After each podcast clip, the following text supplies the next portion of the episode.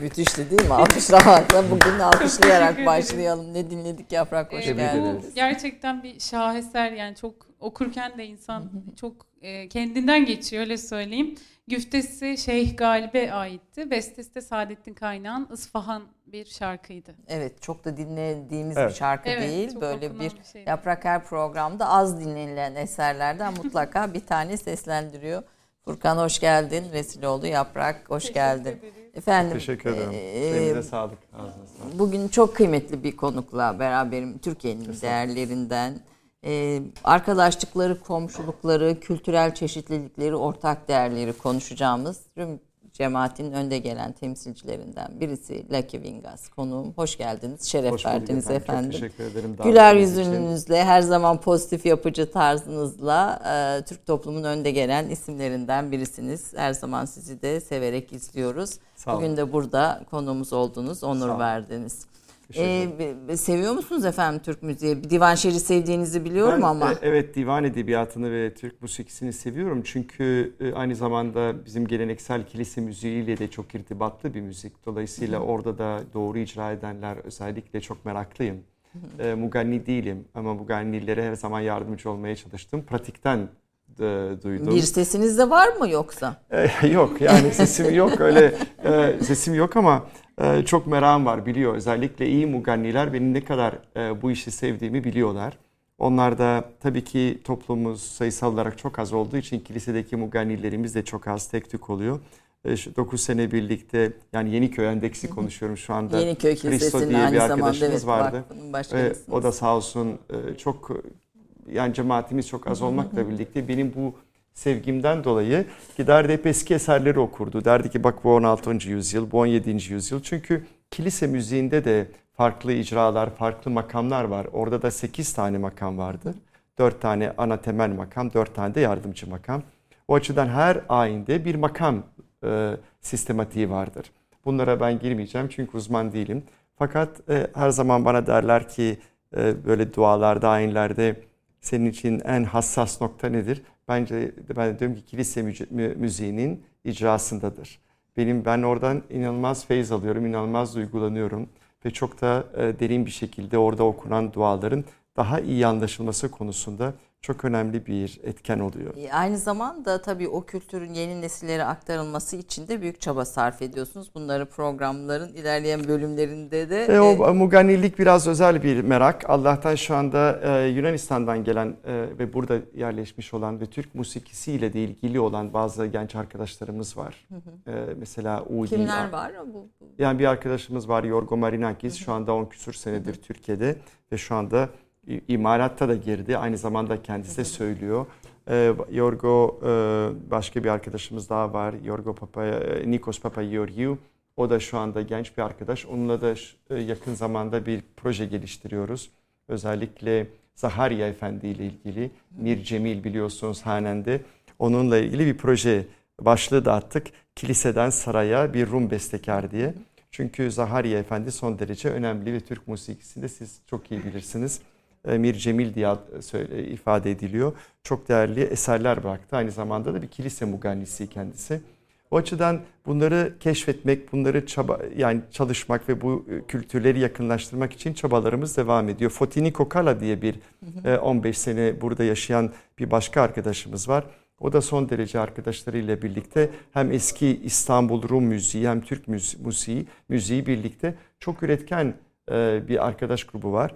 E, Son yıllarda maalesef tekrar Yunanistan'a dönen önemli müzisyenler oldu. Ama Türkiye'de yaşamaktan ve bu müziği paylaşmaktan ve icra etmekten son derece keyif alıyorlar. İnşallah bu konuda e, iyi şeyler e, bekleriz. Miltiadis Papas diye bir arkadaşımız var. O da aynı zamanda ders veriyor. Stelio Berber diye İstanbullu bir arkadaşımız var. Gökçeadalı bir arkadaşımız var. Var çalışıyoruz. Çalışıyorsunuz Çalışıyoruz. efendim. Yeni, bu Başmugannimiz ya- yaşamalı, var. Patrikhane başmugannisi o da Türk musikisi ve kilise müziğinde çok üstad bir isimdir. Ve de Atina'da çok ilginçtir. E, biliyorsunuz 1960'lı yıllarda göç edenler tarafından Atina'da yapılan muhtelif dernekler oluştu.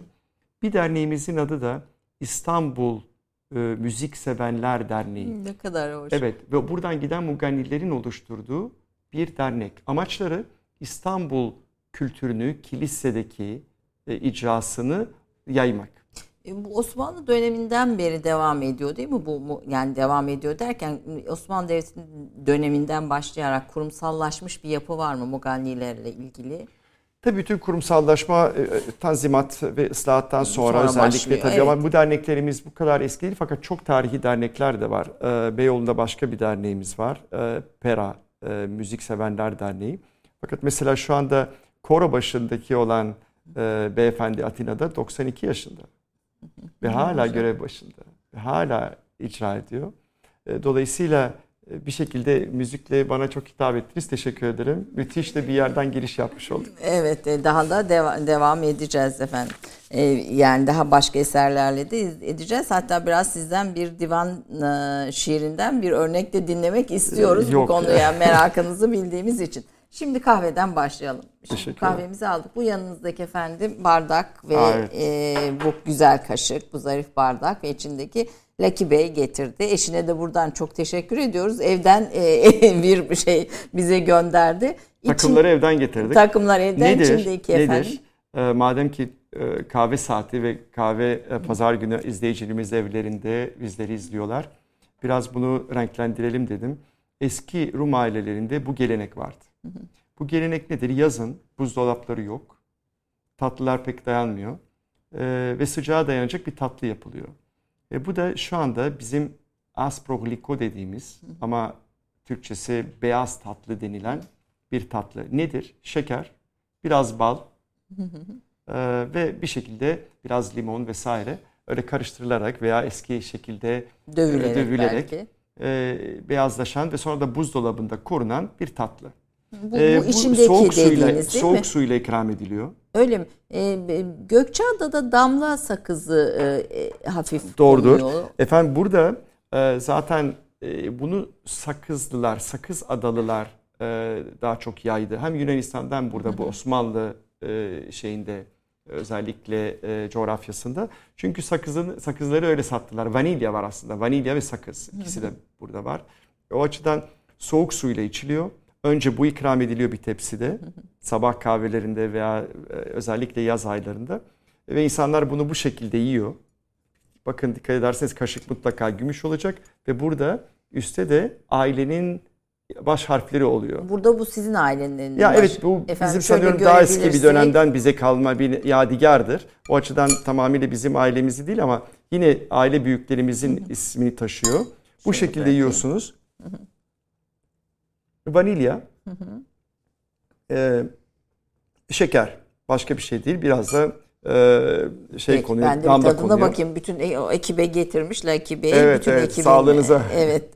Sizlerin de sağlığına ama içeride var yani kıskanmayın. Peki efendim. Bu şekilde öyle tutuluyor. Şey... Bu gelenek Türkiye'de maalesef kayboldu. Ee, yani bizim ailelerde de artık e, korunmuyor. Bir tek patrikhanede ikram ediliyor. Ee, bir de e, Beyoğlu'nda e, balık pazarındaki bir şekerci, çok eski bir şekerci Feridun Bey sağ olsun, oğlu Daltu Bey, onlar üretiyor. Evet, alıp bulunduralım. Çok da lezzetli, çok da hoş, güzel. Ben bu damla sakızı versiyonu biliyordum ama bunu e, biraz... Sonra da kahve içiliyor. Sonra da kahvesi. Peki efendim, rutini yapalım. Kahve saati var mıdır efendim? Belli bir kahve saati. Tabii tabii. Yani özellikle yaz aylarında insanlar birbirlerine özellikle hanımlar, çocuklar falan giderlerdi eskiden. Öğleden sonra da giderler. Ama yani sabah ve öğleden sonra olmak evet, üzere evet. bir kahve rutin e, saati var. Mutfakla da ilgili misiniz? Yok pek değilim. Hem pek değilsiniz tamam çünkü Rum mutfağının bize kazandırdığı çok fazla şey var. Özellikle... Ve onu evde eşim kızım sağ olsun yeterince e, telafi ediyorlar. Benim artık vaktim olmuyor. Çünkü evet. girersem e, rekabete belki onları aşarım yani bilmiyorum. Bilmiyorum iddia var artık bence bir mutfağa sokun diyorum efendim eşinize buradan. Burada bir iddia var bir durumu Yok görmek. yok yok öyle bir yeteneğim yok hayır efendim. Öyle bir durumu gör. Efendim yok. Yeniköy'de oturuyorsunuz. Evet. Babanız e, mimar Vasil Vingas Bey e, ve e, önemli de bir mimar. E, Sedat Hakkı Elden Bey ile birlikte önemli eserlerin yapımında yer almış. Ee, Yeniköy'de birçok ev ve apartmanın da aynı zamanda mimarı bir isim. Ee, ama siz mühendislik okuyorsunuz. Ben evet. Ben aslında tıp okumak istedim. E, fakat babam e, özellikle giyim makinelerinde e, daha iyi verimli olabileceğimi söyledi. E, bir de yaş farkımız da vardı. E, tıbbın eğitiminin çok uzun olacağını düşündü. E, ve de o, o dönemde herkes bir şekilde Türkiye'nin durumu çok karışıktı ve gitmek istiyordu. E, 1980 ihtilal dönemleri vesaire. E, ben de öyle bir düşünceyleydim. Dedi ki otur üniversiteyi burada oku. Çünkü üniversiteyi dışarıda okursan geri dönemezsin dedi. Hı hı. Ve lisans üstünü yurt dışında yap, yaparsın. Ne kadar önemli bir tavsiye ama evet. yani. Ondan sonra giyim makinelerini de tavsiye etti. Asım diye bir arkadaşı vardı. Yine mühendis bir arkadaş. Onu da davet etti beni. Bir hocaydı Asım Bey. Ee, ikna ettiler giyim makinelerinde. Dedi ki boğazları gösterdi. Dedi ki bu sular her zaman bir harçlık çıkarır, çıkartır insana. Yani sen giyim makinelerinde çalış. Mutlaka İstanbul çok önemli bir kenttir. Mutlaka daima bir şu anda kötü bir dönemden geçiyoruz. Mutlaka güzel günler gelecektir. Ve sen de e, bu e, şeyden, bu ihtisasın uzmanlığında hayatını idame ettirebilirsin demişti. Öyle oldu. Sonra e, çok fazla iş bulamadım o konuda. Belki de çevrem yoktu. Biraz farklı dönemlerdi biliyorsunuz. E, bizler de biraz öyle suskun, tanınmıyorduk. Fazla çevremiz yoktu. Ailemizin fazla çevresi yoktu. 1970'li 80 başı yani üniversiteyi bitirdiğimde 80 sonrasıydı. E, zor bir dönemdi bizler için. E, hem Türkiye'nin konjonktürü açısından hem azınlık toplumları açısından zor e, dönemlerdi. O açıdan da bir ticarete girdim. Bir arkadaşımızın, bir aile yakınımızın desteğiyle onun şirketine girdim. E, o gündür bugündür ticaret yapıyoruz. Küçük ticaret yapıyoruz. Yapıyor. Ama sonuçta eğitiminiz makine mühendisliği. Tabii tabii gemi makineleri. Gemi, gemi makineleri evet, üzerine evet. E, ve ama sonraki hayatınız ticaret üzerine devam etmiş. E, Zorafyan Lisesi'nde okuyorsunuz evet. ve sizinle yapılan röportajlarda liseye dair çok güzel hatıralarınız, anılarınız da var. Bugün kaç öğrencisi var? Eski bir lise. Zorafyon 45-50 civarında gidip geliyor. Öğrenci sayımız genelde Rum okullarında e, çok düşük. E, bütün toplumun okullarında e, Gökçeada dahil ki son yıllarda açıldı okulumuzda 7-8 sene oldu. 270-280 civarında bir öğrenci kapasitemiz var ki bu yuvadan yuva, ilkokul, ortaokul, lise. Bütün Hepsini bu sınıflarda. E, Doğru benim dönemimde ben ilk orta bire başladığımda 92 öğrenciydik. O dönemde yani biz birinci sınıfta. 1955'ten sonra e, malum öğrenci sayısı pek azalmadı. E, çünkü insanlar e, tepki verdi. Hayır biz kalacağız, devam edeceğiz, üreteceğiz, tekrar başaracağız diye. 64 olayları çok sert geldi. Beklenmeyen bir e, şey oldu, bir karar oldu. 1964 olayları. Birdenbire Kırılma binlerce insan yaşandı. çıkmak üzere Türkiye'den çıkarılınca e, tabii okullarımızın sayısı birden bir azaldı. E, 1950'lerde 7 bin öğrencimiz varmış İstanbul'da. 56 tane okulumuz vardı. E, İstanbul olarak söylüyorum.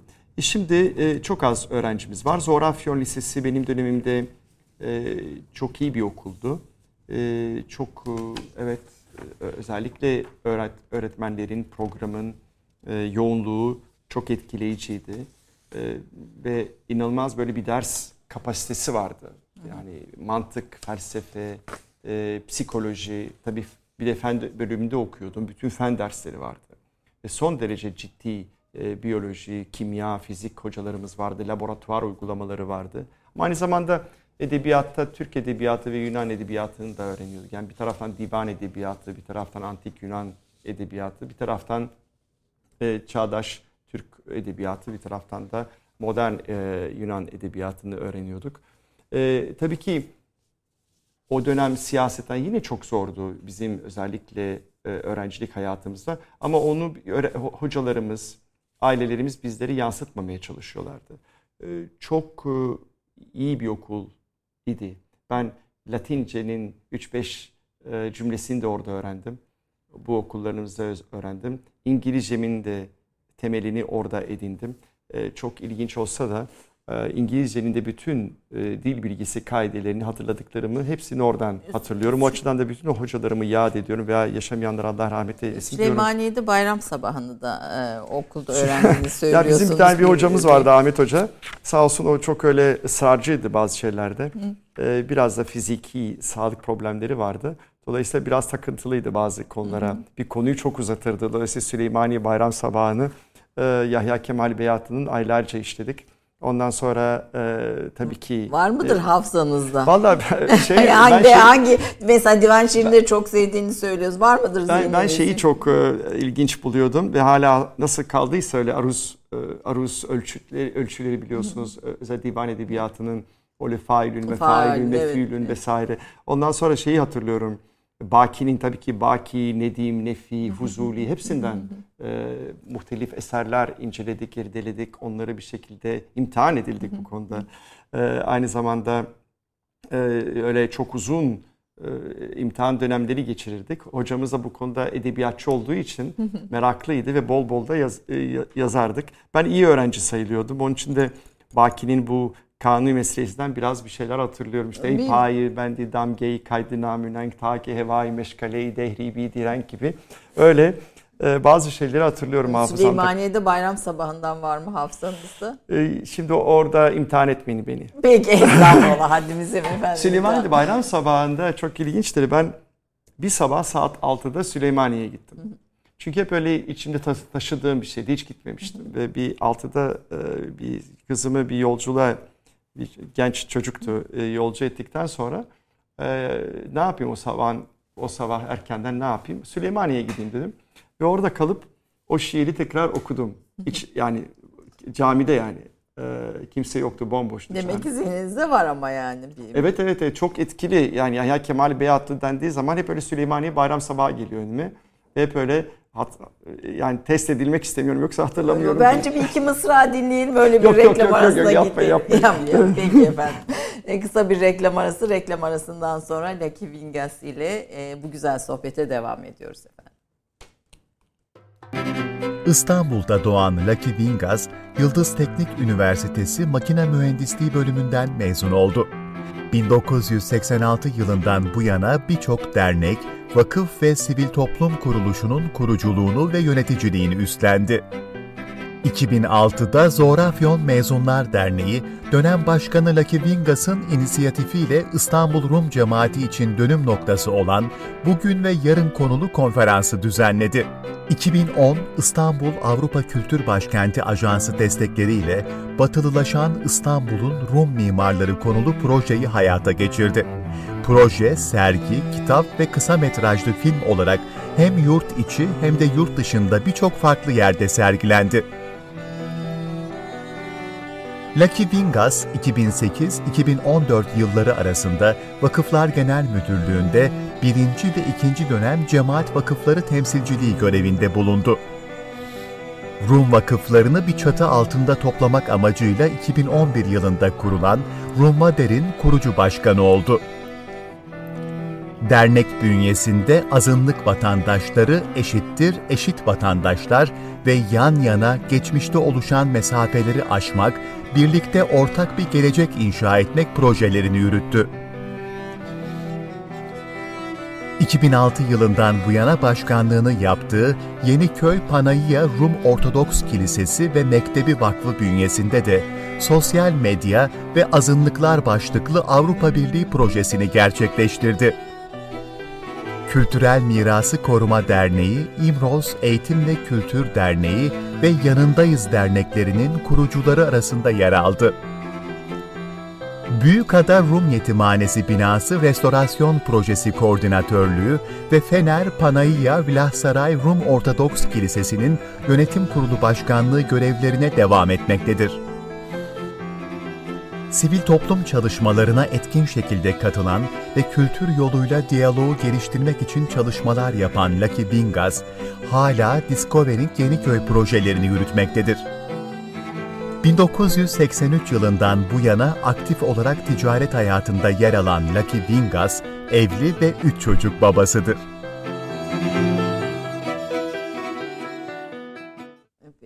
Bağışlasın. Torun var mı Malaki Bey? Yok efendim. Peki efendim en kısa sürede dileyelim. Şimdi 19 yaşında kültür yoluyla diyaloğu seviyorum ve 19 yaşında başladım sosyal faaliyetlere diyorsunuz. Ve Üsküdar Çocuk Esirgeme Kurumu ile başladım. Orada kendimi buldum. Çok sonraları da e, durmaksızın çalıştım. Rum toplumu çok az kalmış bir toplum olarak 2000 kişi kadar bir varlığımız söz konusu diyorsunuz Doğru. İstanbul'da. Doğru. Şimdi sosyal faaliyetleri olan bu ilginiz, sevginiz, muhabbetiniz ve aslında bu kültürel diyaloğu, arkadaşlıkları geliştirme noktasındaki merakınızdan başlayalım. Daha sonra da Türkiye'deki Rum e, cemaati üzerine Evet, biraz efendim. konuşalım. Ee, tabii o genç yaşımda e, babamı kaybetmiştim ve e, benim bir abim Kenan Güven Bey her zaman e, bahsederim. Onun desteğiyle yeni kurulacak olan bir dernekte üye olmamı, kurucu olmamı, Gençlik Derneği olduğunu vesaire. Onun teşviğiyle e, o derneğin kurucuları arasında o gruba katıldım. E, o küçük dernek e, 1980 dönemiydi. Dolayısıyla o 80-82 o civarlardaydık. E, dernek yasakları vardı, faaliyet yasakları vardı vesaire. E, fakat biz devam ediyorduk büyük bir şevkle, bir heyecanla. O zaman çocuk esirgeme kurumuna gidiyordum Üsküdar'a ve oradaki ben de genç bir insan olarak oradaki çocuklarla temasta ne kadar büyük bir e, mesuliyetimizin olduğunu, destek vermemiz açısından ne kadar e, önemli olduğunu hissettim. Ve her cumartesi oraya gitmeye başladım. O çocuklarla artık bir alışkanlık e, oldu. Hem onlar için hem benim için. Kendimi de o zaman imkanlarım da sınırlıydı. İşte minibüslerle, otobüslerle, dolmuş motorlarla oraya gidip yürü- yürüyerek de esirgeme kurumuna gidiyordum. Böyle de böylece kendimi keşfettim. Sonra yine o dernek çerçevesinde muhtelif faaliyetlere başladım. Sağa sola gitmeye başladık. Yeni yeni kö- kör nuru koruma, e, yani körlerle ilgili, amalarla ilgili bir faaliyetimiz vardı. E, Başka yerlere gidiyorduk. Özellikle e, mesuliyet isteyen, destek isteyen, dayanışma gerektiren projelere katılıyordum. Bursa'ya gidiyorduk. O zaman bir arkadaşım, Rum arkadaşım dedi ki ya dedi güzel çok aktifsin ama Rum toplumu da çok zayıf. Çok az insanız. Lütfen bize destek ver.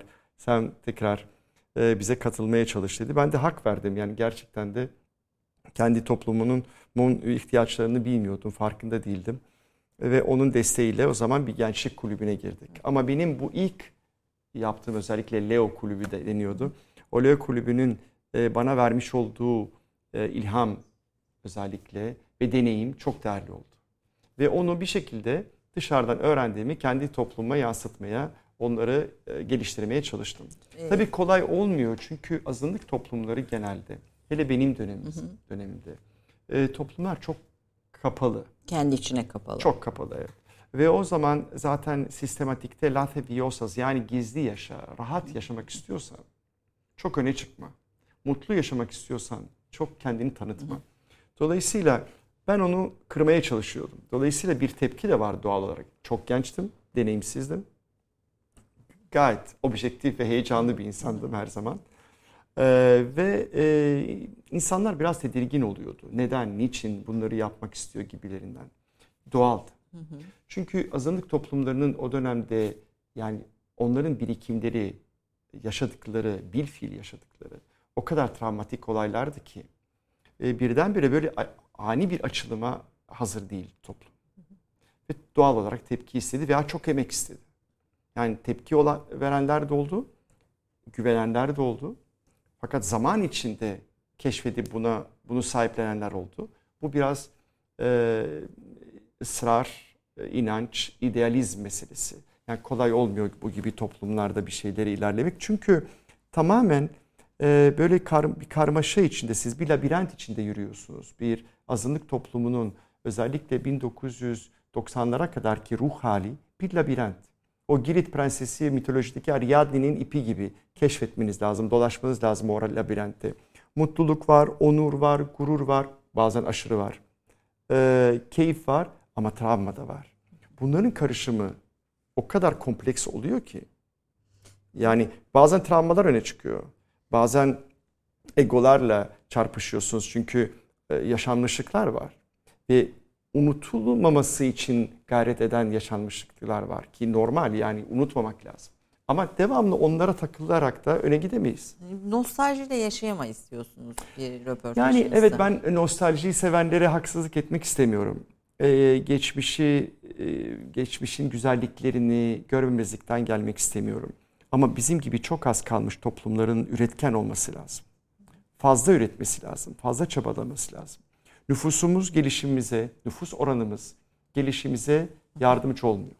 Böyle oranlarla bir toplumu geliştirmek mümkün değil. Dolayısıyla bir büyüme hızı bir toplumda yüzde beşse bizim toplumlar yüzde on beş büyümeli ki bir ortak değerlere gelebilirsin belki ve bir süre sonra, yıllar sonra. Dolayısıyla ben nostalji derken yani devamlı geçmişe takılarak biz bu kadardık, bunu yapıyorduk, şunu yaptılar gibi şeylerle değil, e, günümüzün şartlarını geliştirerek, o şartları sağlamlaştırarak geleceğe bakmamız gerekiyor. Ama tabii o yalnız bizim irademizle bitecek bir şey değil. Tabii mutlaka etkileşimde bulunduğunuz bir e, toplum, farklı toplumlar var. Siyaset var, Siyaset toplum var. var. Ee, bir, bir de azınlıkların tabi olduğu maalesef zihinlerde algılar var. Ön yargılar var. Siyasi yargılar var. Siyasi ön yargılar var. Tarihsel ön yargılar var. Ve e, bir zamanlar e, toplumumuz bu, bu gibi toplumlar hedef toplumken, marjinal toplumken şu anda sosyal hayatın içine gelen toplumlar olmak istememize rağmen ki öyle de oluyoruz ve bu, bunu hep birlikte yaşıyoruz. Medyada da, muhtelif ortamlarda da e, demarjin, demarjinalize olmamız gerekiyor. Bunun için e, tek başımıza yapabileceğimiz bir şey değil. Yani toplumun bütün e, katmanları, siyaset, diplomasi. Yani bizim gibi küçük toplumların devamlı ulusal ve uluslararası siyaset arenasında bir e, şey olmaktan, bir konu başlığı olmaktan negatif anlamda veya mukayese anlamında söylüyorum çıkmamız gerekiyor. Evet.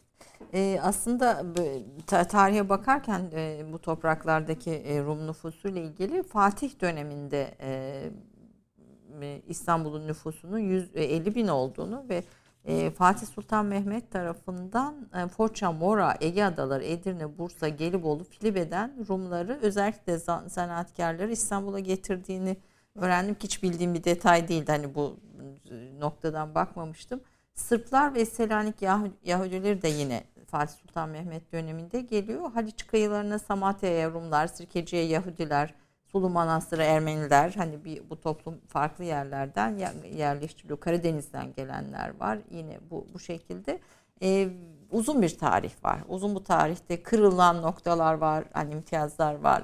Dediğiniz gibi nostaljiye takılıp kalmadan bugüne belki biraz daha odaklanarak daha iyiye, daha e, kültürel çeşitliliği, ortak değerleri artıran çalışmalara ihtiyaç var diye düşünüyorum. Bugün geldiğimiz noktada kaç e, bin Rum var Türkiye'de?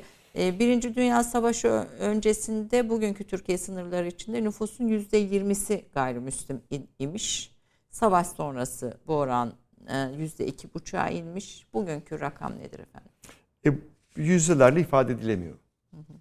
Hı hı. E, çünkü yüzdeyle ifade edilecek bir rakamda değiliz artık. Ee, Rum nüfusu şimdi bir sayım yapıyoruz. Muhtemel bir vakıflar genel müdürlüğü izniyle bir vakıf seçimleri olabilecekse, yapılacaksa onun için bir sayım yapıyoruz. Daha çok düşüklerdeyiz ve ortalamamız özellikle çıkan ortalama iç açıcı değil. Rum nüfusu şu anda 2000 ile 2500 kişi yani arasında. 2000 kişi mi şimdi? 2000 ile 2500 arasında toplumun olduğu Toplumun algısı ne peki? Yani Efendim? toplumun algısı ne peki? Çok büyük farklı. Geçenlerde bir video da yayınladınız Geçen bununla ilgili. E, evet geçenlerde e, yine bir arkadaşlarla e, öyle bir iş konusunda görüşüyorduk da e, böyle bir, bir sitem ettiler. Hı hı. E, burayı niye bu kadar az bakımlı bıraktınız gibilerinden. İyi niyetli arkadaşlar. Yet, yetişemiyoruz. Hı hı. Böyle bir imkanımız yok. Öyle bir gücümüz yok. Ama yani sizin zenginleriniz, sizin şuyunuz, buyunuz kaç kişi izledi? Rakamlar söyle bir dakikada bir videoya çıkacağım. Bir daha tekrarlar mısın? Ve bu arkadaşlar genç e, İstanbul'da yaşayan 500-300 binlerden bahsediyor. Yani İstanbul'da 500-300 bin Rum yaşıyor, yaşıyor. diyor. Bazı diyorlar. kelime oyunu yapıyorum. Diyorum ki yanda İstanbul demiyorum. Türkiye genelinde Hı-hı. diyorum. En az 1-1,5 milyon diyorlar. Şimdi insanların algısı bu. Realite ne? 2500 kişi Rumlar için. Bütün azınlık toplumu, o da en iyi, en iyimser verilerle. Bütün azınlık toplumlarına bakarsak herhalde 80-90 bin kişiyi geçmeyiz. E, diğer gruplarda Ermeni ve Yahudi cemaatindeki rakamlar ortalama yaklaşık ne? Siz çünkü uzun Yahudi süre... cemaati 15-17 bin arasında söyleniyor. Ee, Süryani cemaatimiz de 20 civarında. Ermeni cemaatimiz için de 50 maksimum 60 bin diyenler var. 40 ile 60 arasında ifade edenler var. Mesela Turabdin bölgesi, o Mardin bölgesinde, e, Mardin, Batman, Diyarbakır vesaire o bütün o bölgede e, ki Süryanilerin merkezi ve kültürlerinin başkenti sayılan bölgede gittiğinizde yani görüyorsunuz kültür, kültürel mirası 2000 kişiyi 1500 kişiyi bulmuyor yani. Rakamlar. Evet böylece bunun da öğrenmiş olduk altını çizmiş olduk. Toplam Türkiye'ye baktığımızda 100 bini bulmayan bir azınlık. Tabi hukuksal tanımlama olarak burada azınlığı hani kullanıyorum. Aynen. Ee, bir azınlık... Zaten azınlık konusu dendiği zaman e, bir dünyada e, farklı bir algı var. Türkiye'de e, millet sisteminden 1453 millet sisteminden ve sonraki Lozan Anlaşması'ndan sonra gelişen bir algı oldu. Türkiye'de yalnız dini azınlıklara azınlık diyoruz. Halbuki azınlık terminolojisi değişti. Şu anda e, toplum tabii ki araştırıyor, geliştiriyor. Gençler çok okuyor. E, bu konuda da e, çok güzel neticeler elde ediyoruz diyalog ve bilinçlendirme, bilinçlenme açısından. E, fakat e, özellikle çoğunluk değil çoğulculuğu altını çok çiziyoruz. Yani biz yaptığımız projelerde de biz e, tanıtmaya gelmedik, tanışmaya geldik diyoruz.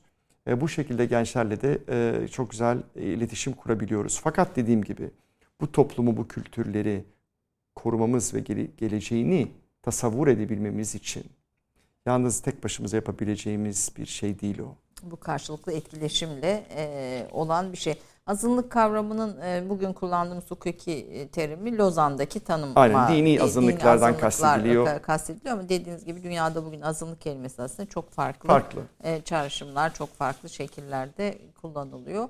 E, ve İstanbullusunuz ve İstanbul çok ön İstanbul kültürünü ön plana çıkartıyorsunuz evet. ve İstanbul'un bilinmeyen yüzünün e, tanınması ve tanıtılması için çaba gösteriyorsunuz. Yeniköy Kilisesi Vakfı da önemli bir şey. Biraz oradan bahsedelim. Biraz İstanbul, İstanbul kültürünün öne çıkması gereken şeyden. Burada arkadaşlıkların, komşuların, komşulukların, mahalle kültürünün öneminden.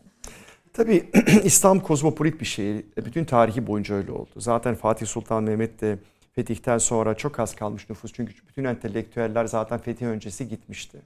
Onun için e, bazen de işte bir Rönesans'ın kaynağının İstanbul olduğu söyleniyor. Buradan giden e, entelektüellerden dolayı. Dolayısıyla Fatih Sultan Mehmet de fetihten sonra hem patrikhane faaliyet alanını verdi, iade etti o hakkı. Hem de okullarımızın kurulması için özellikle Fener Rum Lisesi belki biliyorsunuz o bir tane evet, kırmızı evet. bina. O binanın tarihçesi 1454'te başlıyor. Dolayısıyla o günden bugüne kesintisiz devam eden e, okullarımız, okulumuzdur ve çok da iftihar ediyoruz. Hem son bu bina zaten o dönemden kalma değil 1881 yılında yapılmış bir binadır ama tarihi öncesi, öncesi yani orada mükemmel bir tarihi olan iftihar ettiğimiz bir eğitim tarihi olan e, bir e, bir kurum. İstanbul tabii ki bizim için çok değerli bir mekan. Ee, insanlar bunu söylediğimiz zaman bazı ön yargılı arkadaşlarımız, dostlarımız farklı şeyler çıkarıyor. Ee, çok yanlış algılıyorlar. Ee, İstanbul'u memleketimiz, vatanımız, ülkemiz, doğduğumuz, öldüğümüz toprak. Yani e, yaşadığımız çocuklarımızı, geleneklerimizi ve bu bunu bile burada keşfettiğimiz evet. ve öğrendiğimiz bir toprak. Dolayısıyla İstanbullu olmak çok değerli olmakla birlikte İstanbul'dan giden 1950'li 60'lı 70'li yıllardaki Rum kardeşlerimizin e, üstünde de bir dezavantaj oldu. Çünkü gittikleri yerde İstanbulluğu o kadar üst kimlik olarak gördüler ki intibak etmekte zorlandılar. Çünkü bir başka kimlik İstanbullu olmak. Yani onu çok üst kimlik olarak algıladılar. Ve oraya gittiklerinde halen de öyle. Yani 40 sene orada yaşayıp da hala kendini üst kimlik olarak gören ki çok yanlış bence. Gören bir sürü İstanbul'da arkadaşımız var. Daha 3-5 3 gün önce e, Teksas'ta vefat eden bir hocamız e, İstanbul'da eşine, Amerikalı eşineden rica etti. Beni İstanbul'a götürün. bir ay evvel Londra'da vefat etmiş bir hanımefendi çocuklarına rica etti. Benim naaşımı İstanbul'a gömün diye ve bunlar gerçekleştiriliyor. Böyle bir aidiyet var. O açıdan İstanbul'un kültürünü, bizim e, kültürümüzün yalnız Rum değil Ermeni toplumu da öyle, Yahudi toplumu da öyle, Süryani toplumu daha sonra katıldı İstanbul hayatına. Genelde daha çok Turabdin bölgesinde büyük bir kültür e, birikimleri var. E, bu kültürleri paylaşarak, mahalle kültürünü destekleyerek ve geliştirerek ancak dışa yönelik yani kapalı kalmaksa kalmaktansa e, paylaşımcı bir şekilde gelişebileceğimizi ve varlığımızı devam ettirebileceğimize inanıyorum. Evet, mahalle kültürüne yaptığınız vurgu da bu. O aslında Ve inanın ki inanın ki bizim işte söz konusu kilisemizin, vakfımızın ana caddede olması, bahçesinin... Yeniköy'de değil mi evet, bu kilise evet. ve herkes gidip görev. Ben de ge- gideceğim en kısa evet, sürede. Klasik bir kilise önemli bir farkı yok ama o küçücük avluda küçücük avluda ana caddede olmasından dolayı biraz çekici oluyor ve insanların ziyareti kolay oluyor. Ee, özelliği olan bir kilisemiz değil ama o küçücük avluda kültür, tarih, ibadet, filantropi, sosyal buluşmalar hepsini yapabiliyoruz. Yani orada o küçücük avluda iki tane mezar var. Bir tanesi eski Osmanlı Dışişleri Bakanı e, Karadodori Paşa'nın mezarı. Alexander Karatodori. Babası yine saray doktoru Stefan Karatodori. Bunlar o küçücük avluda. Aynı avluda kültürel birikimlerimizde görebilirsiniz. Statüler koyduk insanlarla iletişim geliştirmek için. Veya herkese dedi ki bu avluda hepinize yer var. Rahat edin, özgür hissedin diye. E, bu şekilde güzel bir etkileşim Yeniköy'de yalnız komşularımıza da değil biraz geliştirerek de orayı e, tanıtıyoruz. Neden Yeniköy e, o kadar fazla Yeniköylülükten bahsediyorum? E, bu bir ego değil. Ben ancak kendimi orada tanıdım. Ailem oradaydı ki büyük dedelerim Sakız Adası'ndan gelmişler. E, ama ben tabii ki her insanın bir kimliğe ihtiyacı var, korunmaya ihtiyacı var, bir kimlik ihtiyacı var. Benim de kimliğimin değerli bir parçası orası. Çünkü hem Rum toplumunu hem e, o muhteşem komşuluk anlayışını orada öğrendim. Onun için benim için e, Yeniköy bir okul, hem bir yaşam yeri hem de bir akciğer. Akciğer. Peki efendim bir e, bir bestekardan Nemi Atlı'dan evet. galiba bir eser dinleyelim. Böyle evet, bir küçük mo- mola ondan sonra da devam edelim. Ne dinleyeceğiz? Muhayyer Kürdi, Muhayyer makamında çok özür dilerim. E, gezdim, yürüdüm, dün gece hicranımı yendim diyeceğiz. O, ne muhteşem de bir söz efendim. Buyurun. O bildiğimiz, evet bilinen şeyler çok evet. eski, değerli.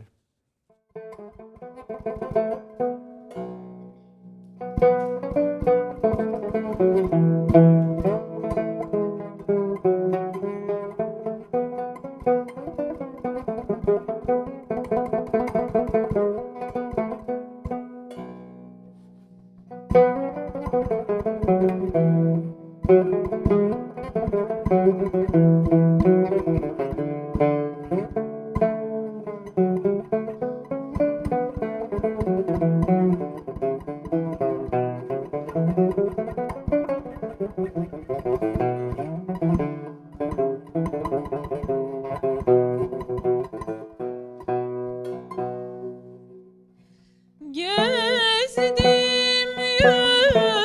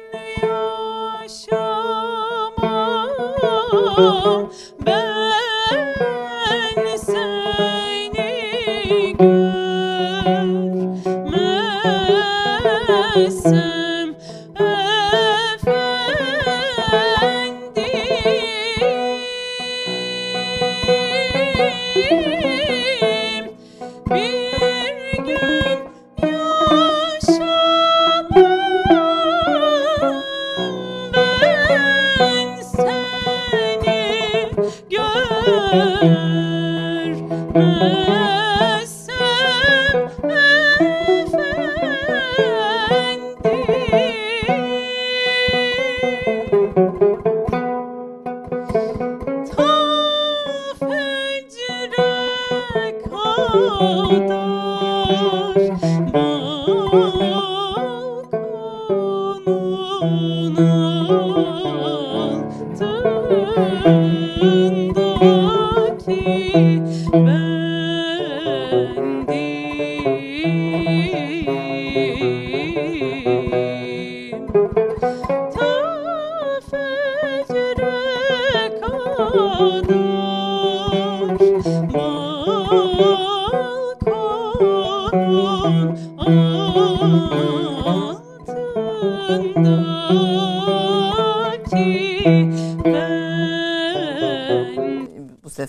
musiki ağırlıklıydı sohbetimiz. Şimdi İstanbul tarihine ışık tutacak yeni kayıtlar e, olduğunu söylüyorsunuz. Kiliselerden çıkan tarihi kayıtlar var. Bir arşiv var mı? Bir arşiv tutulabiliyor mu? Buna dair bir İstanbul tarihine buradan çıkan kayıtlara ilişkin bir çalışma var mı? Bir eser tanımla, tamamladınız diye biliyorum. 1800 sayfalık bir kaynak eser 1830'da yazılan onun çevirisini yaptırdınız diye biliyorum. Bu evet, o konuda o konuda da açıkçası tabii ki büyük bir kültür birikimi, büyük bir tarih olduğu zaman bütün bunları toparlamak kolay olmuyor, zaman istiyor. Ve 40-50 yıl boyunca böyle bir kırılma noktası yaşandı. Dolayısıyla orada o çok değerli bir kayıp, çok değerli bir zamandı ve onu kaybettik maalesef. Ne demek istiyorum onunla? İnsanlar bir sonraki nesle devir teslim yapamadı. Eserleri, kitapları, her şey, her şey arşiv. Her şey. Yani vakıflarımızdaki yöneticiliği dahil. Yani muganniliği dahil. Birdenbire herkes gidiyordu. 1970'li yıllara kadar, daha doğrusu 80'li yıllara kadar herkes yurt dışına gitmek üzere yaşıyordu. Çocukları liseyi bitiriyor hemen ailesini alıp gidiyor. Dolayısıyla bütün vakıflarımız, kiliselerimiz, değerlerimiz birdenbire hepsi çöktü. E, tek ayakta kalan kurum Patrikhane oldu. Ama onun dışındaki bütün kurumlar maalesef çok büyük zarar gördü. Ve e, o açıdan arşiv derken büyük bir boşluk var. E, e, kültür e, merkezi derken büyük bir boşluk var. Sanat derken boşluk var. Akademik hayat, ticari hayat hepsi mahvoldu. Ve şimdi son yıllarda bunları tekrar e, bir çaba içindeyiz. Düzenlemeye, geliştirmeye çalışıyoruz. 2002 yılından itibaren mülk edinmelerin azınlık vakıfların izin de verildi. Aynen, e, aynen. Vakıf mallar da iade ediliyor. Taşınmazların bir aynen. kısmı iadesi 2003 ve 2008'de e, çalışmalarla. 2011'de de. Evet 2011'de de var. 2011'de Vakıflar Kanunu'nun 11. madde eklenmesiyle cemaat vakıflarının el konulan malların iadesi, iadesi yapılamayanlara da tazminat ödenmesi kanunlaştırıldı e, bayağı Vakıflar Genel Müdürlüğü'nde çalışmaları var. Hani buna ilişkin de kısaca bir değineceğim ama o vakte kadar olan sürede e, biz kaybettik diyorsunuz. E, evet evet yani çok değerli şeyler kaybettik ve insanlarımız e, yalnız bir e, kayıp kayıpları telafi etmek, tekrar onları istemek üzere bir mücadeleye gelişmişti. Yani yeni bir şeyler üretmek diye bir şey olamadı. Öyle bir vaktimiz yoktu. Öyle bir de imkan da yoktu. Arşivleri de bu arada kimse. kimse. Hatta ondan sonra kiliselerimizin bakıcıları maalesef toplumun insanları olmadığı için dışarıdan gelen insanlarla o boşlukları doldurmak zorunda kaldık. Yani dışarıdan gelenler daha az iyi anlamda söylemiyorum ama bir gelenek devamlılığı olmadı. O geleğin devamlılığı olmadı. Dolayısıyla bir devir teslim törenleri şey e, dönemleri olmadı.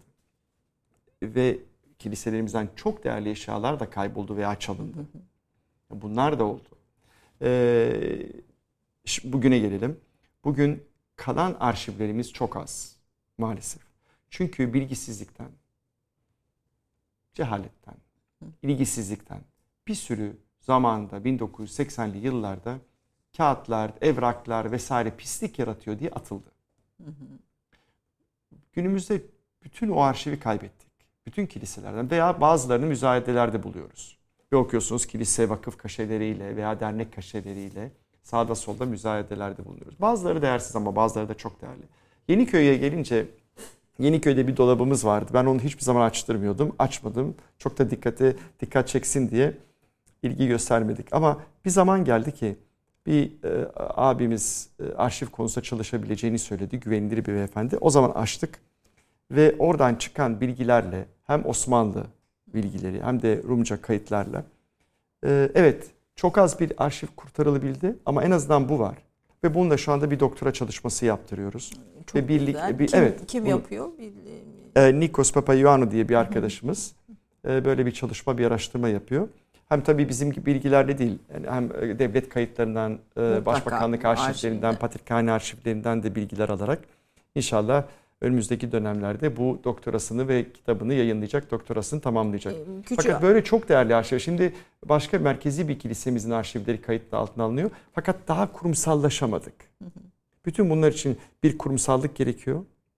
Bir yönetişim ve yönetme kapasitesi geliştirme konusu gerekiyor. Tabii de bütçe de lazım. Lazım. Ama bu, bu, bunun da çok önemli olduğunu altını çizelim. Çünkü orada da bir tarih yatıyor. O, o tarihi mutlaka bir bugün yüzüne çıkarmak gerekiyor. Bu e, şeyden bahs kitaptan bahsettiniz. O bizim biz ancak sponsorluk yaptık, destek verdik. E, tercüman e, yani bunun te, çevirisini yapan değerli akademisyen hocamız Haris Rigas'a e, ve İstos yayın evine. E, onlar e, Scarlatos Vizantios'un çok önemli bir eseri, 3 ciltlik bir eseri var İstanbul'la ilgili. Konstantinopolis adı altında 1830'larda yazıldı. 50'lerde 50 50-55'lerde yayınlandı. E, o dönemden antik Yunancayla, eski Yunancayla, günümüzün Yunancasıyla değil, onu İngilizceye çevirdik. Ve daha birinci cildi ve çok e, emek istedi. Beş yılda bir, bir cilt çevir. Birinci cildi. İnşallah ikinci, üçüncüsüne de devam edeceğiz. İnşallah bunu temin etme veya bulma tabii, tabii, tabii, var, imkanımız mümkün. var. E, Galata Rum İlkokulu Kültür Merkezi oluyor. Kültürel miras önem evet, veriyoruz var. diyorsunuz. 2023'te bana göre, e, açılışını bu, bana göre şu bu dönemde Rum toplumunun e, yakın geleceği için ve İstanbul'a verebileceği en büyük hediyedir proje olarak. Çünkü İstanbul'un merkezinde e, Vakıflar Genel Müdürlüğü ile o dönemde 2011'den sonra yapılan o istişarelerde ilk iade edilen, ilk e, hukuki problemi çözülen e, mülkümüzdü. Ve İstanbul'un göbeğinde, Galata'da, Karaköy'de, ana caddede e, bir sürü teklifler geldi. Otel yapımı, bazı kamu kuruluşları kiralamak istediler. Çok ciddi paralar karşılığı herkes o bina istedi toplumumuzda e, maddiyata önem vermeyerek kültüre ve sanata önem vererek hal dedik ve bir şekilde bunu biz kültür merkezine çevireceğiz dedik. Sanıyorum İstanbul'a, İstanbul'un hayatına, aynı zamanda bizim topluma verebileceğimiz en değerli projedir bu. E, doğru e, çok e, bir sponsor beyefendi Yunanistan'dan 5-6 milyon euroluk bir yatırımla Türkiye'deki mimarlarla, mimarlarımızla ve e, taşeron firmalarla şu anda inşaatına başladılar. Daha doğrusu restorasyonuna başladılar. Tarihi bir bina. E, inşallah güzel bir kültür merkezi olur ve İstanbullular için de e, yeni bir e, ziyaret alanı e, oluşturulur. Mimarisi de önemli. Çok. Her çok. manada önemli. Bir de Büyükada Yetimhanesi var. Büyükada'daki evet. Rum Yetimhanesi var. Buna dair bir yayın da getirdiniz. Evet. Bu Büyükada Rum Yetimhanesi üzerine etik. Sessiz 206 odadan bahsediyoruz. Evet. Orada Galata Okulumuzda yapılan bir çalışmaydı o. Sessiz 206 oda. Ee, sessiz evet duruyor. Ee, büyük bir tarihi var. Ee, biliyorsunuz hem mimari boyutu var hem sosyal ve kültürel e, Galiba boyutu. dünyanın ahşap en yüksek e, binalarından birisi. Avrupa'nın birinci, dünyada ikinci. E, fakat tarihçesi hep öyle e, zor bir binaydı. Hüzünlü bir binaydı. Hüzünlü bir binaydı. Hüzünlü, ben de evet. diyorum ki gelin artık bunu pozitife çevirelim. Yani tarihinde e, önce otel olarak yapıldı, izin, izin alamadı. E, otel yapan Vagonli satmak zorunda kaldı. İşte Rum toplumu e, ileri gelenleri aldı. Yetimhane yapıldı. Yetimhane olması için o zamanki Patrik çok arzu etmiş ama toplum yine direnmiş. Hayır orada yetimhane olmasın çünkü yetimhaneler merkezdeydi. Sonra oraya yetimhane yaptılar ve birinci e, Kuleli askeri, e, askeriyesi Birinci aldı. Dünya Sonra Savaşı Birinci dönemi. Dünya Savaşı. İkinci Almanlar- Abdülhamit'in de galiba yetimhane olarak verilmesinde bir etkisi evet, var. Evet, evet. Ve böylece hep hüzünlerle dolu bir bina. E, şu anda e, hangi aşamadayız diye Bir sorarsanız. yangın geçiriyor. İçeride hatta çocukların Çok şeyler oluyor. yandığına dair Evet. şeyler, söylentiler falan Evet, da evet, var. evet. 1964'ten sonra da bina e, artık kaderine bırakılıyor. Şu an E, terk edilmiş vaziyette. Yani terk edilmiş sayılır. Yani terk edilmiş derken e, Hayır, terk ilgili- edilmiş dedim yani hani içinde hiçbir metruk, aktivite metruk, yok. hiçbir şey yok. Metruk, Hiçbir, yok, yok. hiçbir- Zaten içi, içeri girmek de tehlikeli. Şu anda tek yaptığımız şey özellikle e, kısa vadeli önlemlerle ben de onları dizayn etmeye çalışıyorum. E, projelerini tamamlamak istiyoruz. Röle ve projelerinde pazartesi günü zaten yarın bunları alıyoruz. İlgili şirketten yakın zamanda Anıtlar Kurulu'na onları arz edeceğiz. E, röle ve e, bir şekilde uygun görülürse restitüsyon ve restorasyon projelerine geçeceğiz. Ondan sonra tabii o dönemde de o aşamada da finans kaynaklarını geliştireceğiz. Orada tabii ki e, ne yapılacak, nasıl bir fonksiyon verilecek konusunda ciddi hala bir tartışmamız var. Yani tartışma derken onun araştırması yapılıyor. E, bundan 7-8 sene evvel Patrikhane mülkü olduğu için Patrikhanemiz orada bir çevre konferans merkezi, bir çevre enstitüsü yapmak istedi. Dinler Arası Diyalog Çevre Enstitüsü gibi büyük bir projesi vardı. O zaman yaptırdığımız araştırmalarda önemli bir şirkete bir araştırma yaptırdık. Böyle bir alana ihtiyaç var mı? Ee, Bulunduğumuz coğrafyada yalnız Türkiye değil, bulunduğumuz coğrafyada böyle büyük bir enstitüye ihtiyaç var mı diye bir araştırma yapmıştık. O zamanki veriler pozitifti. Tabii aşağı yukarı 8-9 sene geçti aradan ne olur bilemem. Bazı insanlar farklı daha öyle ranta e, ağırlık veren görüşler var. E, ama tabii hangi proje gerçekleşecekse gerçekleşsin pahalı bir modeldir, ahşap binadır. Ondan sonraki maliyetleri çok yüksektir ve çok e, kabiliyetli, bilgili, birikimli bir yönetişim e, gerektiriyor. Siz bu projenin e, Büyükada Rum Yetimhanesi binası restorasyon projesinin e, koordinatörüsünüz aynı Şimdilik zamanda. evet, şimdilik ta ki özel bir şirkete bunu devredinceye kadar ama altyapısını daha doğrusu oradaki hafriyat işini yapıyoruz. Yani yol E, açıyoruz. Gönüllülük esasıyla projeye birçok kişi de destek veriyor. Aynen o, efendim. o gö- çizimi dahil olmak üzere. Avrupa'nın tehlike altındaki yedi kültür mirasından birisi. Evet. Bu anlamda da önemli. Evet, E, Europa Nostra bunu bu şekilde Türkiye Europa Nostra'nın teklifiyle e, ve e, Europa Nostra Türkiye'nin açıkçası aldığı inisiyatifle bu gerçekleşti. Ve Avrupa'da aynı bu şekilde ilk yedi bina arasında tehlike arz eden binalar arasında gösterilmekte. Tabii ki mimarlar, alabilirse arkadaşlar aslında. Evet mimarlar özellikle tarihçiler, ahşap uzmanları ve ahşap sevdalıları bu binayla ilgili gerçekten çok çok e, şeyler yapıyorlar. Çok öyle hayaller kuruyorlar ve inanıyorum ki bu bir İstanbul'a ait olan bir kültürel varlık. E, arşiv var mı hiç orasıyla ilgili? Mesela bu yetimhane dönemi Efendim herhalde. bizim şu anda hazır bir arşivimiz yok ama e, bir vakıf, vakıfla e, bir anlaşma yetimhane yaptık. E. Uzman bir vakıfla şu anda bir anlaşma yaptık ve tarihçi araştırmacı e, bir arkadaşımız e, hem devlet arşivlerini hem patrikhane hem gazetelerdeki arşivleri toplayarak bir e, arşiv şey taraması yapılıyor. Başladı o. Bu mesela 1953 yılına ait bir şey yetimhane Evet, önünde bir, bir resim. Yani herkes medya, fotoğrafçılar, işte muhabirler, sanatçılar herkes bu yıkık görüntüyle portföyünde bir bir şey istiyor, bir hatıra istiyor. E, Ben de üzülüyorum çünkü diyorum ki bir sonraki aşamayı aşama için zorlayın bizleri. şu aslında şu anki aslında Daha da e, kötü maalesef. Daha da kötü. Bu iki bu, yıl önceki hali. bu şimdi daha da Daha çökmüştür. Böyle üst üste 5 katlı yapı Aynen. ayakta kalıyor. Ahşap yeniden e, projesi o- onarılırken ahşap üstünden mi e, o, o yapı korunacak Aynen, mı aynen, yoksa aynen. Evet, koruma kurulunun vereceği kararlarla karar. alakalı ama muhtemelen öyle olacak. Bu bu mimari, Mimari teknik, teknik açısından yani o inşaat tekniği açısından da önem verenler var. Çünkü o dönemlerde diyorlar ki betonarme gelişmeseydi bu teknik devam edecekti. Ee, zaten binanın 206 o- oda olması bir otel olarak dizayn edilmesiyle alakalı. İki tane büyük salonu var vesaire. İçindeki dekorasyon açısından çok fazla bir e, dekorasyonu yok. E, yani çok fazla öyle işte, işlemeler falan yok. Ancak büyük bir salon var. Merdivenler Merdivenler, ana salon çok değerli. Onları e, acil önlemlerle güçlendirmek istiyoruz. Onun için de rölevenin e, Anıtlar Kurulu'na e, verilmesi gerekiyor. İnşallah önümüzdeki ay bunların hepsini vermiş olacağız. Efendim böyle e, İstanbul'un eski mahallelerinde, sokaklarında dolaşırken böyle bir çeşme önünüze çıkıyor. Bazen bir küçük kilise falan. Geçenlerde böyle bir şeyde bir baktım Laki Bey'in ismi ve işte Adnan Ertem Bey'in ismi o dönemin Vakıflar Genel Müdürü ona e, cemaat vakıfları teşekkür etmiş. Böyle aa dedim ben bu bunu fark etmemiş. Hani birden seçici algı tabii böyle bir e, bu çeşmeyi de fark etmemiştim. Bunun gibi İstanbul'da pek çok yapıyı Vakıflar Genel Müdürü ile birlikte onardınız. Siz 2008'den e, sonra da Türkiye'deki cemaatlerin temsilciliğini Vakıflar Genel Müdürlüğü'nde evet. yaptınız. E, kaç tane cemaat vakfımız var bizim? Benim hayatımda çok değerli bir, biraz zordu fakat çok da değerli bir dönemdi 2008-2014. Çünkü Türkiye'de Cumhuriyet tarihinde ilk defa böyle bir temsilcilik olayı gerçekleşiyordu.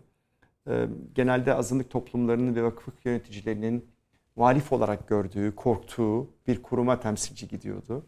Ve bütün bu toplumları aynı kişinin temsil etmesi de bir yenilikti. Hiç öyle bir şey söz konusu değildi. Hele sivil bir insanın bütün toplumları. Dolayısıyla e, ilk seçimler e, ta bu sistem kurumsallaşıncaya kadar, bu ilişkiler düzene girinceye kadar çok ilginç oldu.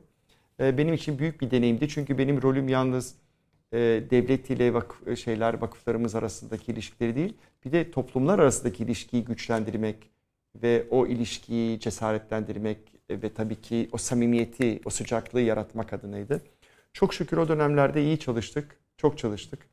E, Vakıflar Genel Müdürlüğü'nden de benim elde ettiğim çok büyük değerler oldu. İnsan ilişkilerinde, beşeri ilişkilerde ancak İslam kültürüyle de ilgili çok değerli bir birikimim oldu. Bir anlayış açısından e, e, İslam felsefesi, vakıflar ilişkisini değerlendirmek açısından e, çok güzel anılarım var ve çok güzel de ilişkilerim oldu. Tabii o dönemde iadeler oldu. 2008 işte yeni başlayan bir süreçti.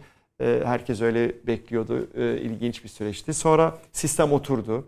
Benden sonra bir hocamız Toros Bey kendisi Devraldı Toros 2014'ten Bey gitti. Sonra. Şimdi Morris Bey devam ediyor. Maurice Levy Yahudi toplumu temsilcisi. Ee, o dönemler tabii biraz fazla yoğundu ve medya da çok önem veriyordu. Çünkü kanlar değişiyordu, açılım dönemiydi, Avrupa reform süreçleriydi ve Vakıflar Genel Müdürlüğü de devamlı e, vakıflar, cemaat vakıfları ile ilgili düzenlemeler yapıyordu. E, canla başla orada çalışıyorduk. Bazen akşamları sağ olsunlar e, dosyalara yetişemiyordum. Hukukçu da değilim. Dolayısıyla her dosya için özel çalışmam gerekiyordu e, vicdanen rahat edebilmem için, orada bir fikir beyan edebilmem için e, bu konuda bazen şerh koydum, bazen de e, koymadım. E, yani orada bir vicdan muhasebesi yapmanız gerekiyordu. O açıdan da e, ciddi çalışma gerektiriyordu. Çok şükür ilginç bir dönemdi, yoğun bir dönemdi. Fakat bunun yanında yalnız biz mülklerin iadesi konusunu işlemedik. Aynı zamanda da e, vicdanların ve ilişkilerin köprüsü konusunu e, şey yaptık. Ve Vakıflar Genel Müdürlüğü eskiden ilk gittiğimde hep öyle endişe edilen bir kurumken bu sefer destek alabileceğimiz bir kurum haline gelmişti ayrıldığımda. E, bu, bu burada tabii o zamanki yöneticilerimizin de Adnan Bey de e, bu yöneticilerimizden bir tanesi çok büyük desteği oldu. E, ve bu e, bahsettiğiniz çeşmeden de altını çizmek isterim. Oradaki yöneticimiz Nazar Özhaken son derece idealist çalışkan, azimli, o küçücük kilisesini, küçücük vakfını, hiçbir geliri olmayan vakfı için inanılmaz olağanüstü mücadeleler veren bir insan. Bu şekilde oradaki şey için, çeşmesi için de aynı mücadeleyi verdi ve yıllarca verdi azimle. Çünkü Amirası yani kilisenin banisi denilen Amira deniliyor er, Ermenice'de. Amirası e, kiliseyi yapan o çeşmeyi de yaptı ve diyordu ki bu bizim binaya bu bizim vakfın mülkü olması gerekiyor. E, mülkiyeti bize ait olması gerekiyor. O süreçte aslında bizi fazla onurlandırdı. Asıl e, onur sahibi kendisidir. Orada Surp e, Mangan, Surp Yeritz Mangan evet. diye bir kilisemiz E, kendisi sağ olsun öyle küçük bir açılışla bizleri teşekkür bizleri teşekkür etti. Ancak olağanüstü bir çalışma gösterdi. Evet bu da mahalle kültürünün bir parçasıydı. Türkiye'de 166 Cemaat Vakfı'nı temsilen seçiliyor. Şu anda 167. 160, 167 şu Evet. anda. 167 Cemaat Vakfı. Bunların 69-70 yani e, 70'i İstanbul ve Gökçeada 69 aslında İstanbul ve Gökçeada Rum vakıfları. E, 7-8 tane de Antakya bölgesindeki e, Rum kökenli, Rum Ortodoks kökenli vakıflarımız var orada. E, O bölgenin halkı.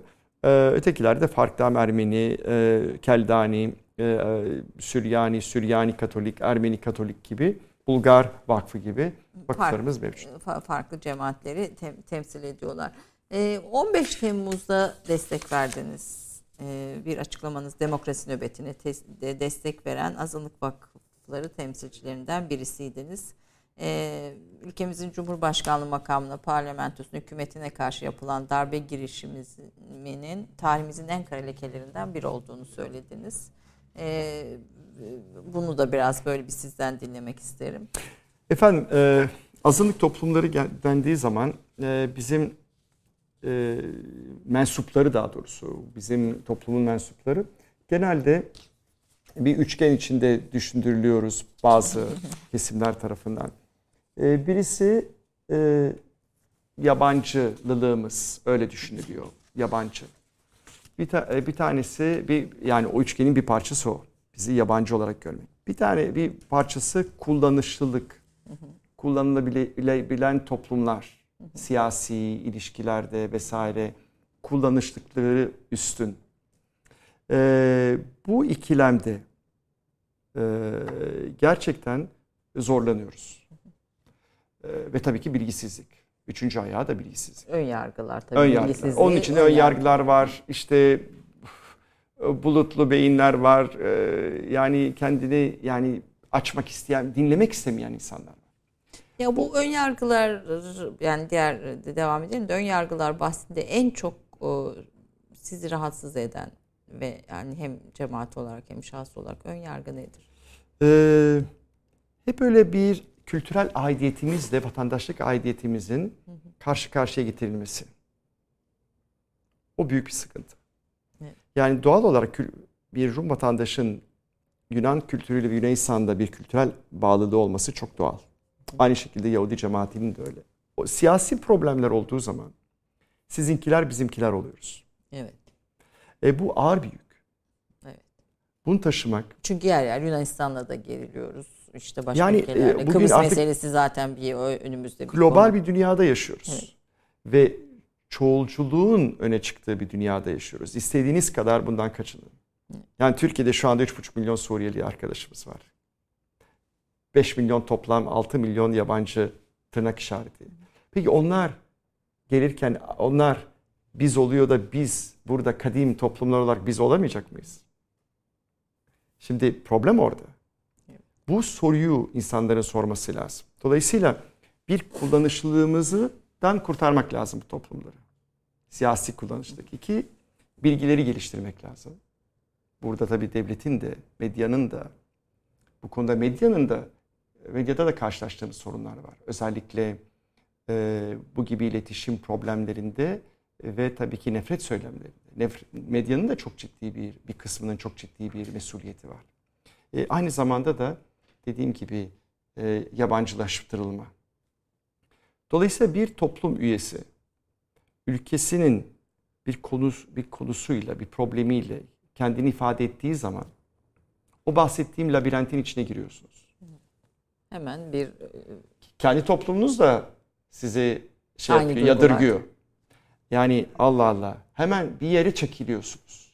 Bu en ağır yük. Yani bunu kaldırmak kolay değil. Herkes kaldıramıyor. Onun için de ne diyor? Latheviosas diyor. Yani, yani geçmişteki Epikuros diyor ki bunu tercih eden insanlar onun için onu tercih ediyor. Öne çıktıkça mesuliyetlerin artıyor. Mesuliyetlerin arttıkça da risklerin artıyor. beraberinde geliyor. Ve halbuki diyor ki e, Latheviosas'ı dene Epikuros'un dediği gibi kimse bilmesin, sana da soru sormasın, tarih de sormasın, siyaset de sormasın vesaire. Ama bu böyle olmaz. Bir şekilde yaşadığınız ülkenin problemleriyle, e, sıkıntılarıyla bütünleşmeniz lazım. görüşünüzü ifade etmeniz lazım. Dolayısıyla benim de beyanatım o çerçevede. Aynı şekilde bir kere bir siyasimiz e, hatırlamıyorum yıllar önce e, Che Guevara ile ilgili e, bir ifadede bulundu. Ben tepki verdim. Benim en doğal hakkım tepki vermek.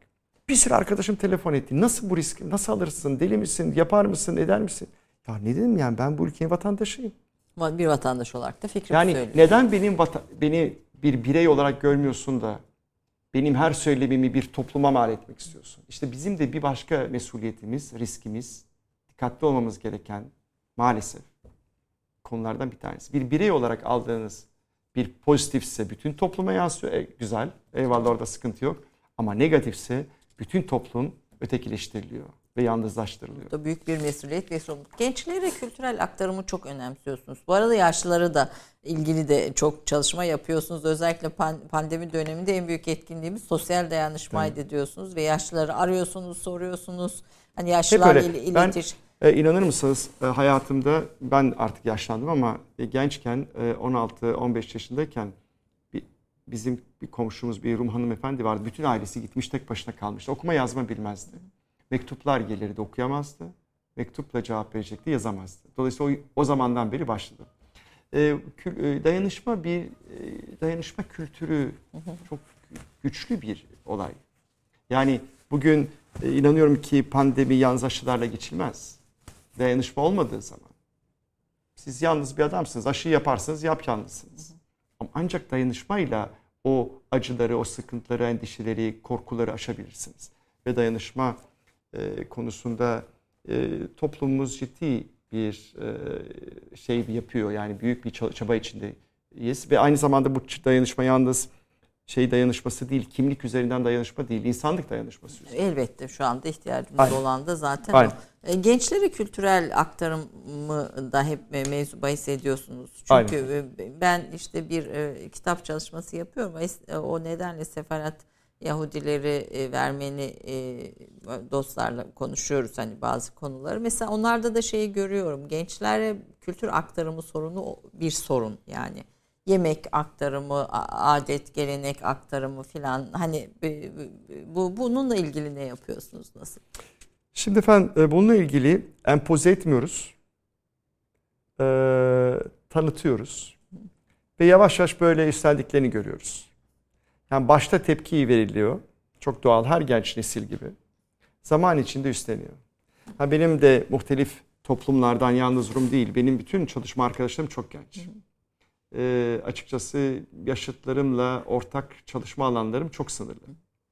Bütün bu bahsi geçen projelerimin ilham, ilham kaynağı ve e, başlıkları altını doldurabilmek için tek e, güvendiğim insanlar gençler. Ama bu gençler ille de Rum olacak diye bir şey yok. Benim e, ekibim yani ekip diye diyorum yani benim gönüllü arkadaşlarım bana destek verenler arasında e, Türk Müslüman da var, Yahudi de var, Ermeni de var, Levanten de var. çok herkes. kültürlü. Çok Dolayısıyla evet birlikte yapıyoruz. Bu mesela böyle bir Discovery'in Yeniköy'de böyle bir oluşum. Ee, o açıdan e, gençlere bu şekilde zorla olmaz. Zaman içinde üstleniyorlar. Onun güzelliğini doğal bir şekilde yaşattıkça o birlikte ortak alanlarda, ortak değerleri yaşadıkça onlar da üstlenebiliyorlar.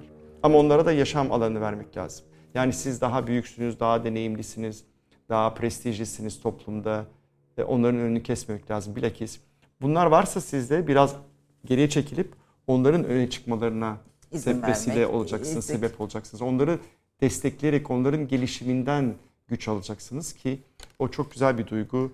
Ee, biz de şu anda onu yapıyoruz. Yani bizim amacımız genç nesillerimizin daha iyi olması ve daha iyi çalışması. O açıdan da ortak çabalarımıza devam, devam ediyoruz. ediyor diyorsunuz. Bir de Rumca, e, Türkçe ortak kelimelerimiz, kavramlarımız var Çok. böyle bir, bir Çok. şeydi. E, mesela işte kolay gelsin diyorsunuz. Yani e, kolay gelsin geçmiş olsun ve, ve ifadede söylerken yani farkında olmadan bir cümlenin kuruluşu iki lisanda da farklı olduğu için mesela çok tecrübeli bir insan İstanbul eski bir İstanbullu şiveniz aksanınız olmasa bile sırf ifade şeklinden e, sizin Rum olduğunuzu ve Ermeni olduğunuzu çıkarabilir. Ne Evet. gibi mesela? E, özneyle e, şey karıştırarak, fiili karıştırarak. Yani oradan çıkarabilir ama çok tecrübeli. Cümle tecrübeli. kurulumunla ilgili, Tabii, dizimiyle ilgili. e, Veya veya burada aramızda yaşayan Yunanistan'dan gelen arkadaşlarımız var. İstanbul Rumlarının konuşma şekillerinde bazen e, bu konu aramızda bir şey oluyor, bir e, konu oluyor ve WhatsApp'laşıyoruz. E, bana İstanbul Rumlar gibi ifadeler gönderiyorlar. Hemen anlıyorum. Ben bazen söylüyorum hemen düzeltiyorum. Bana diyorlar ki düzeltme bu daha hoş oluyor. Nasıl mesela bir bir örnekleme daha yani çok için. ilginç e, şeyler şu anda aklıma gelmiyor ama çok- o kadar çok ki, o kadar e, doğal söyleniyor ki farkında bile değiliz bir şeyi bir söylerken.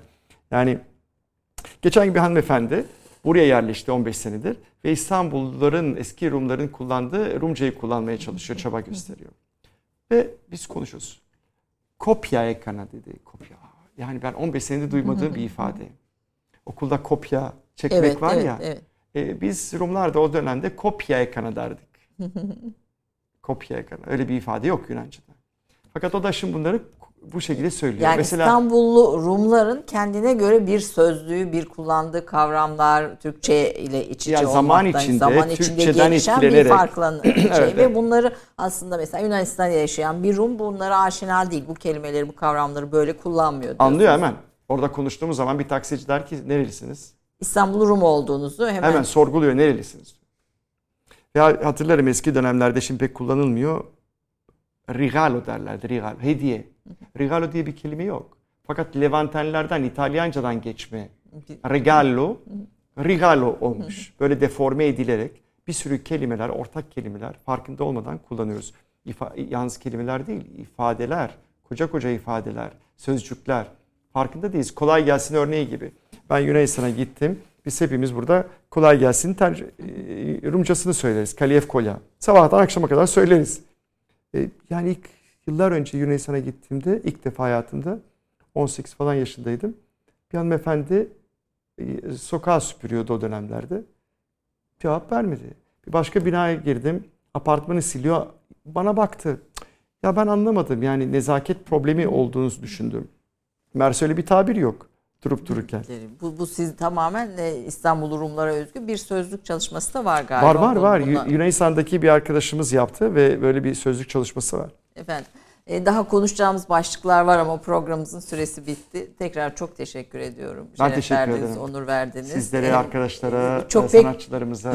Pek çok ortak dostumuz var ama sizinle ilk defa böyle e, ta- tanışmış olmaktan da ayrıca çok mutlu oldum. Bu pazar günü. Bir pazar günü İstanbul üzerine daha başka programlarda inşallah konuşmayı İnşallah. da arzu Bizi edelim. misafir eden izleyicilere de iyi pazarlar dileyelim. Çok Evet. teşekkür ederim. Biz teşekkür ediyoruz efendim. Yaprak neyle final verin? Finalde şimdi Ermeni asıllı bir bestekarımız. Aynı zamanda Fasıl Muskimizin de çok önemli bir bestecisi. Bimen Şen'in bir Hicaz eseri. Acaba şen misin, kederin var mı diyeceğiz. Evet. Bunu he- he- acaba şen misin, kederin var mı? Aslında birbirimize hep sormalıyız ki bu diyaloglar, bu kültürel Aynen. ilişkiler çeşitlensin, devam etsin. Buyurunuz. Acaba